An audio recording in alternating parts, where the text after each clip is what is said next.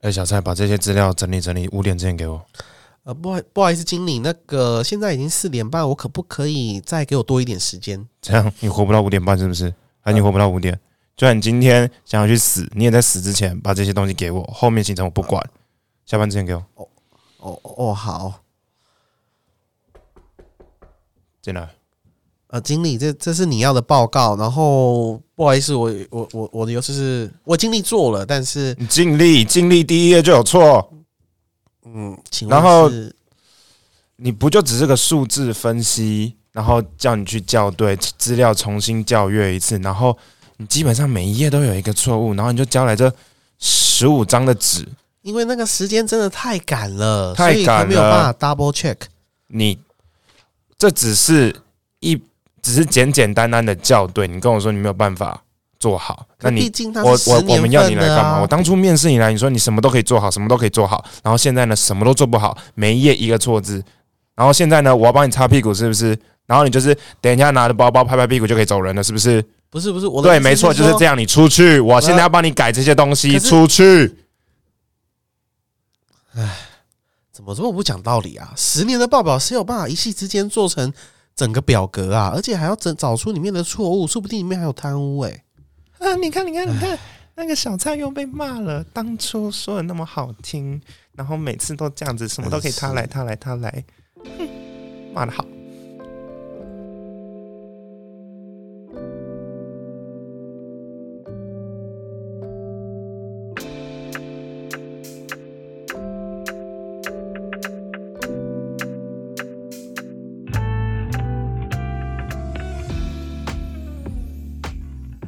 嗨，大家好，我是纯心。刚刚的故事让我们知道，在职场上常常有霸凌的现象。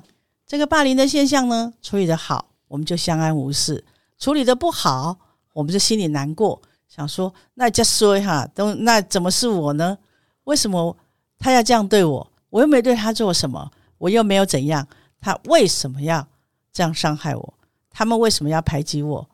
我这么认真工作，还要被排挤？所以在这些故事里面，我们其实，在生活常常看到这样的这样的现象：在家里，兄弟姐妹排挤你；在在呃学校，同学排挤你。这样子讲，有一个爸爸来找我，他说：“我的孩子在学校被霸凌了，同学们会把他的皮包、书包丢来丢去，传来传去，踢来踢去，搞得这孩子不想上学，怎么办？”我应该怎么做处理？是的，我们会碰到这样的问题：一个在学校的乖乖上学的小孩，为什么别人会欺负他？问题就在乖乖上学。哦，他为什么乖乖上学会被欺负呢？因为他没有朋友，因为他只会读书，他每天低着头到了学校，他只做自己的事情，然后别人看他一个人好欺负，拽什么拽？你一个人不理我们，功课好，屌个屁呀！大家就会想扁他，大家就会找机会想要欺负他，觉得你有什么好了不起的？这些想要欺负人的人，是来自于他心里觉得怎样？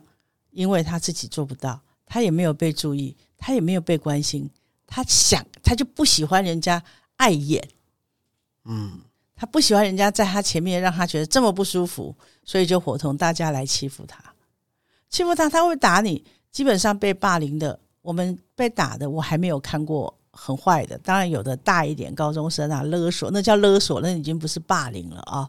所以在霸凌的部分，他们只是在调节自己心里的不平衡，调节霸凌的人是在调节自己，他不是在解决问题，他也不是在尊重别人，他只是被送，看你不喜欢，看你不顺眼，看你觉得你屌，骄傲。OK。这些骄傲跟屌的人真的是这样吗？不是，他们只是不知道怎么跟别人互动，也不爱跟别人互动。他们在自己的状态里头做自己的事情，以为我不惹事我就没事。好，那也有小朋友在幼稚园的时候就会说：“哎，叫你爸爸买个公主服给我，因为我的公主衣服太丑了，你的比较漂亮。你爸爸妈妈知道在哪里买，你去买给我。”那小朋友就说：“哈。”我要买就回家吵爸爸妈妈，爸爸妈妈，你买衣服给我同学了，买衣服给我同学了。爸爸妈妈说：“不会吧？他应该叫他自己爸爸妈妈买。不对啊，他爸妈不知道哪里买啊，你们才知道啊！叫爸爸妈妈你去买，因为我要爸爸妈妈就问了，你为什么要买给他？因为他是我的好朋友啊，我想送他一件衣服啊。好，所以他们在价值观念跟界限上面是不清楚的。他认为只要是我喜欢的朋友，他要的东西我都可以送给他，哪怕是叫我爸爸妈妈买。所以他们是没有这个界限。没有这个概念，幼稚园是需要教导的，教导他有这个界限跟概念，还给他怎么样是他的。我们好了，幼稚园了解了，到了小学，小学又又有小朋友开始说，我们要买那个玩具，你回去拿你爸的钱，一百块不够，两百，那你明天拿三百来好了，越拿越多。但那个小朋友为什么这么有钱呢？因为他爸爸是做生意的。每天收的款就放在一个皮包里面。那个小朋友回去想：“哎，我的同学要，我就叫爸爸妈妈包包里面拿钱，拿一百、两百，后来变一千、两千，一直到东窗事发，怎么发现我的小孩，我的爸那个爸爸钱太多，所以他不知道他少钱了，是发现到小孩的东西怎么越来越多了。父母亲发现：哎，为什么你有这个东西？哪里来的？”同学给的，怎么可能同学给你呢？父母就开始追究，才找到他自己的女儿去勒索别人。啊，那因为认识的，所以大家见了面，把钱呢尽可能还回去，和还多少不知道，因为我我也不知道我孩子到底跟你的孩子要了多少钱，但是我大概知道可以还出这么多钱，把这件事情给了了。啊，所以你知道小孩跟小孩是会要钱的，为什么？因为我要有东西，你那边有管道。啊，从幼稚园到小学都是这样。那到小学四，我们发现到小学四五年级是开始偷钱的比较多的现象。那个之前还很少，比较会有需要的时候会让别人拿给你。现在是我要买玩具、游戏王卡。或者是以前的店那个养那小鸡，或者是什么不管，或者手游的一个卡片手游机，他们如果喜欢了，他没有钱，有的小朋友就开始挖铺满，把把从小存钱的那个铺满倒出来，洋洋洒洒一万多块，跑去买一个游戏机，父母亲没有发现那只小猪没了，只发现我的儿子怎么多了个玩具，这个玩具很贵啊，你哪里来的？我自己钱买的。你怎么会有钱呢？哇，才知道他把他那只猪给杀了啊！那所以很多时候小孩的问题，为什么父亲父母亲会忽略？忽略的原因是因为你根本不觉得你的孩子会要钱，你根本不觉得在你的孩子会有这个欲望，所以小的时候你都我们很多家长会告诉我们说啊，我们小孩对钱没有概念。我说等一下，小学以后开始有欲望，对东西开始有欲望以后，他就知道钱的作用了。当他知道钱的作用，他又没有钱的时候，他就会想办法要钱了。那想办法要钱，哪一个最方便？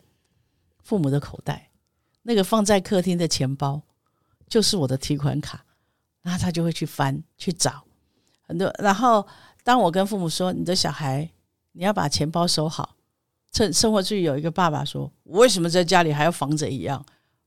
那我儿子拿我的钱，总比他去外面拿别人的钱好吧？”哦，所以那爸爸很夸张的，死也不肯把钱收起来。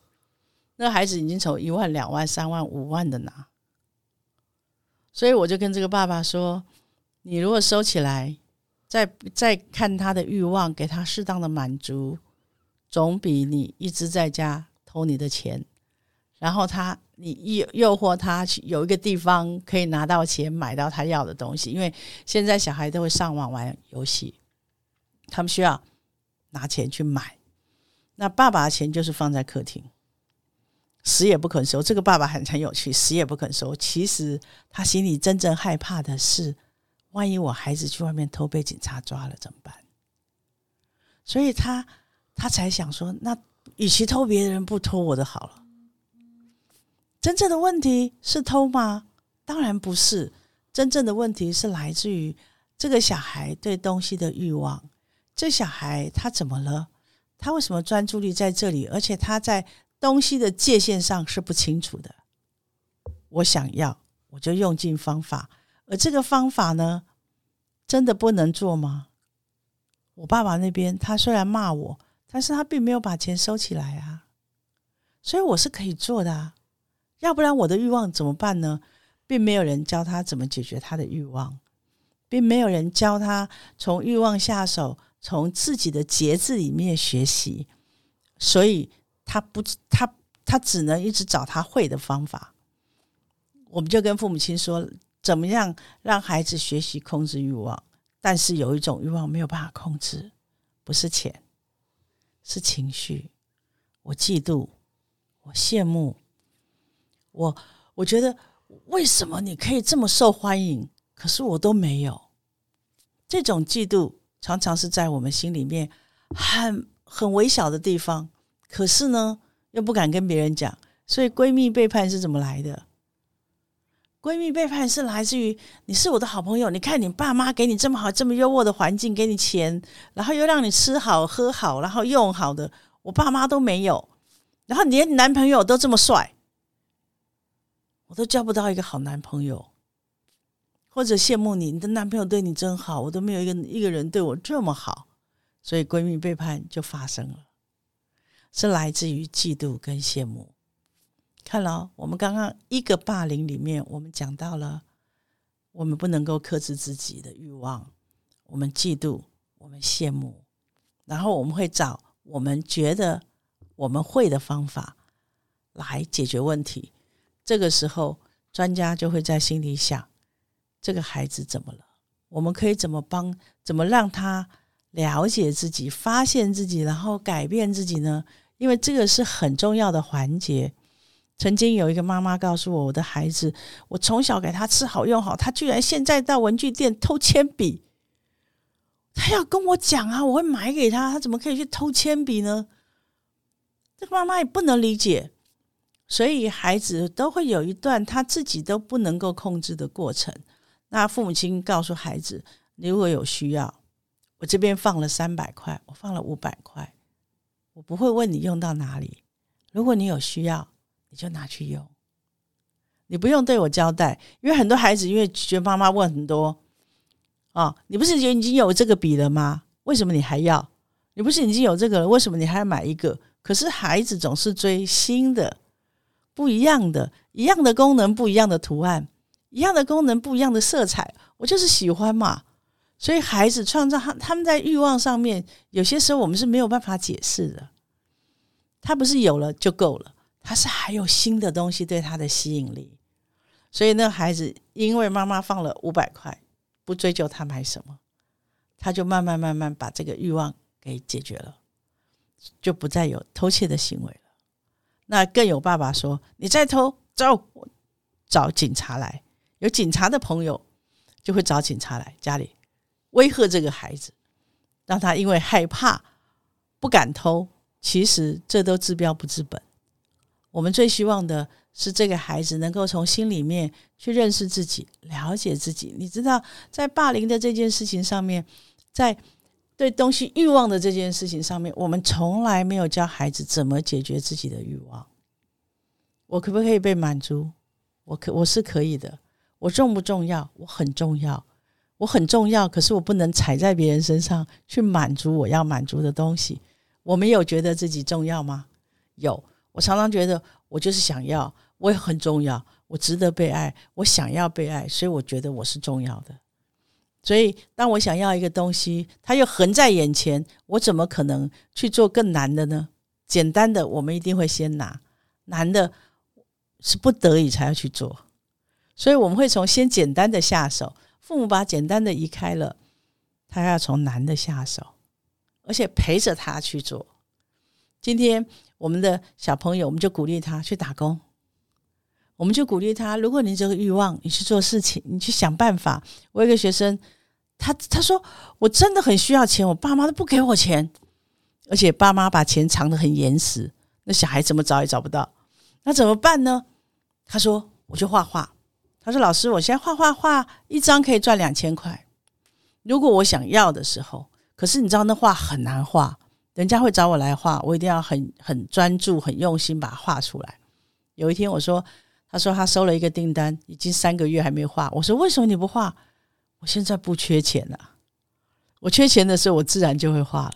啊，原来小孩考虑的事情跟我们都不一样。我们觉得承诺了、答应别人了，我们就得要做。可现在小孩觉得我不需要啊，我没有钱的需要，为什么要做？因为画那个很累。OK，所以进到他们、进到孩子的逻辑，进到我们不懂的事情里面去看每一个人，他不是故意长成这样的，是因为他没有。我说，如果你想，我说好，你知道你自己想要钱的时候，你可以去画画。拥有你要的东西，他说是，我说这样就好了，因为你并没有要伤害别人。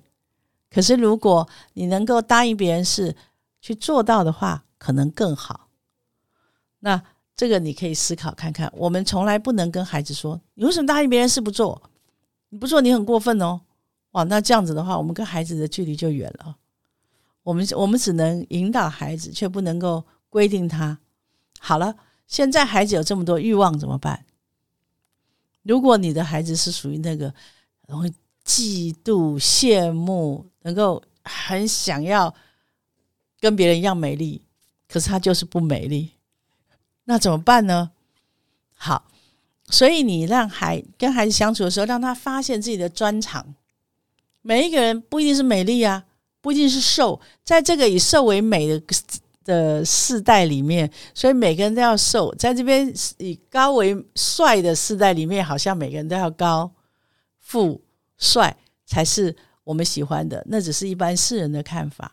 让孩子发现自己的优势，让孩子看到自己的能力，让孩子看到自己有很多值得欣赏的地方。我昨天跟一个家长说：“我说那个孩子说，妈妈，我怎么这么高？我这样交不到男朋友。”他妈说：“我把你生的那么高，你还要嫌？”我说你不能这样说。他说你已经很可爱了，你已经很棒了，这高有什么不好？他说这样交不到男朋友。妈妈就说你看这样也要嫌。我说不是的，我说孩子是因为挫折，你要陪伴他的挫折。你说真的哦，高交男朋友真的蛮难的。你陪伴他的挫折了，他就觉得你懂他了。你是告诉他高有什么不好？这样他不是在指责你，他只在沮丧他自己。所以如果你能够陪伴一个。长得很高，但是很怨怨埋怨自己很高的小孩，那你就告诉他，你同时看到他有哪些其他方面的优点，对不对？他他除了高以外，你说确实高是一个困难的，但是我看到你的贴心，我看到你做事情的时候，你很乐意助人，我看到你什么什么，诶，这样子你的孩子就把重点会放到自己有的东西里面，不会把他的重点放在没有的里面。所以，我们常常看到孩子就在那，就是自己受挫，自己羡慕，他羡慕别人的都是他没有的。我们每一个人都有这个毛病，连我，我们都常常去看到我们没有的，而忽略我们自己有的。所以，我们可以停下来问，跟孩子说：“哎，是哈，先同意他，同意是很重要的意思。同理，这个孩子觉得失去的伤心难过，我没有，别人都有，别人有好身材，我没有。” OK，这是可以去同理他的，但是一定要让他不是停在他没有，在谈话里面你要停在哪里？停在他有的，他有什么？你说哇，我好羡慕他啊，都都都可以这样，头发一拨都不用这样去烫，就好美好帅哦！我就拨了半天就披头散发，丑的要死。那如果你停在那里的话，他就会很难过。你说，可是你在穿衣服搭配的颜色上面，我觉得很不错啊。你有没有觉得上次你穿那件衣服，人家都赞美你，或者你怎样，我也觉得很好啊。所以停留在他有的东西上面，不要停留在他的挫折上面去规劝他。最怕的是说，哪有你播起来也很好看呢？那你就在否定他的自我观点，你在否定他的想法，你在否定他的感受。所以我们不否定人的感受跟想法，我们去接受他的。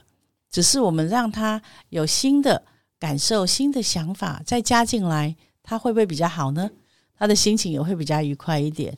所以在霸凌的小孩身上啊，还没解，还没谈到 霸凌的小孩怎么解决自己在学校被霸凌的这件事情。第一个，鼓励你的孩子。刚刚那个丢书包被同学丢来丢去的，我说开始交朋友。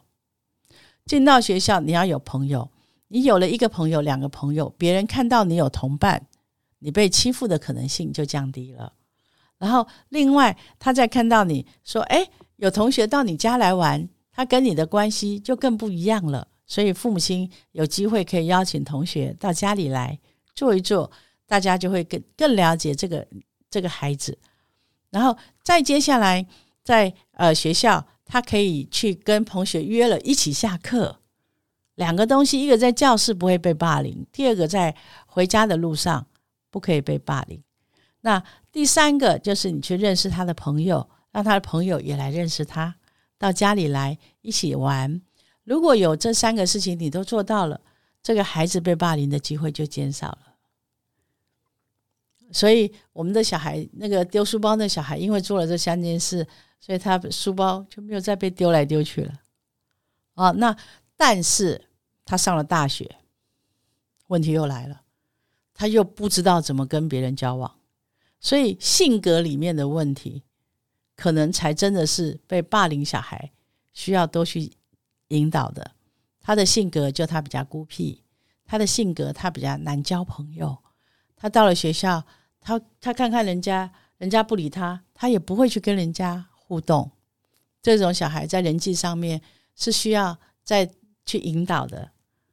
所以这孩子因为上学都没人理他，读了一年他就休学了。所以你知道，当内在的问题不解决，只有方法。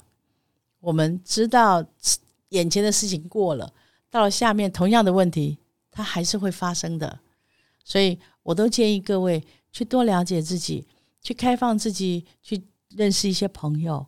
从这些朋友身上，由于你的互动，你们可以产生更好的连接，让你自己可以从朋友中间也得到更多的支持。除了家人以外，所以在职场上，在工作上，如果能够交更多朋友，你的你你的心情也会不一样，上班的情绪也会不一样，上学也会觉得很开心，因为可以跟同学聊天、讲话，或者去哪里玩。那这个都会创造你学习的好坏，上班的心情也会不一样。今天拿一个东西去跟同事分享，也是很好的。你可以去跟人家分享你旅行。的经验，你也可以跟人家分享你旅行买来的东西，你也可以跟人家分享你的新发型、新衣服，或者你有一些什么想法，都可以跟人分享。透过这些分享，你就可以交到一些朋友。朋友是透过连接触、连接，然后他觉得哎，这个人还不错，愿意跟你做朋友，就自然自然就会找到适合你的朋友。你不用去找他，你只要把自己这盘菜丰盛的搬出来，大家看到了就哦，这个我喜欢，大家就会靠近你了。所以交朋友难不难？有些时候难，有些时候也不难，看你站在什么位置，去跟什么心情去跟人互动。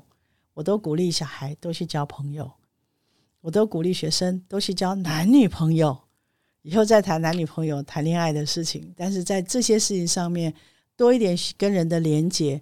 除了课本上没教的事情，你可以学会以外，你还可以整理你自己，你还可以让自己有更丰盛的经验，去再去丰富你自己生命的历程。当然，在更困难的时候，要去找专业的人协助，就是像我喽，智商师。那在在家里呢，如果你的父母可以成为你的朋友，那更好，你就多了一个回家的朋友。所以，可是父母当朋友很难。但是我们确实看到有父母当朋友的，他当成孩子的朋友，孩子就回家会跟父母聊天，因为父母会降低他们的观点，他们会他们会把自己的生命经验慢慢的去跟孩子的经验融合，去理解孩子，那孩子也会让你更了解他。但是父母如果抓住自己的观念不放，孩子要跟你靠近是困难的，所以父母是不是也需要调整呢？好像我们都在一个需要调整的环境，每一个人才能够有契合的点，才可以有靠近的点啊。这个就讲到夫妻关系了。下次我们好好谈一谈这个议题，因为我们知道夫妻关系是两个个性结合在一起的。那如果你先前没有交朋友的这些经验，突然要跟关系这么亲密，对我们来讲是困难的，因为如果没有长时间跟人接触。沟通，好，然后彼此了解、陪伴，去整理自己的话，你突然要跟一个关系走长远的路，其实是不容易。所以为什么说从小从年轻都要多交朋友？如果你真的不喜欢朋友，我常说，那你就不适合婚姻，那你就喜适合做山顶洞人，做自己的，就就过独身主义吧。好，那这样子的话，你就不会不会因为结婚然后不理人家，造成了后续的问题。对，所以了解自己也是很重要的。如果你真的不喜欢交朋友，回到我们的霸凌。霸凌来讲，有几个整症结点。第一个，会霸凌别人的人，是来自于自己内在的匮乏、欲望的不满足，还有他生命中被尊重的太少。第二个，容易被霸凌的人，是因为他太在自己状况里面，他没有办法跟别人连接，而且甚至于他在人际上面会有一些困难，所以这样的整合才会有这样的问题。我们建议两者如果都能够调整，这个问题就会减少。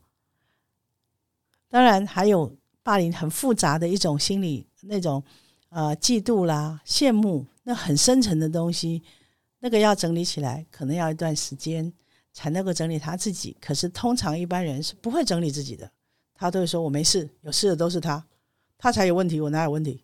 我没有问题，所以没有病视感，没有觉察到自己的状况。你就没有办法知道你要不要调整，你想不想改变，你需不需要去做新的学习？所以，开放的心情在于关系里面，在于自己里面，都可以带给我们比较好的结果。你认同吗？好，如果你认同，那我们也来试试看怎么去扩展我们朋友的领域圈吧。啊，交了朋友，然后整理自己。然后我们也会不一样。今天就先谈到这里喽。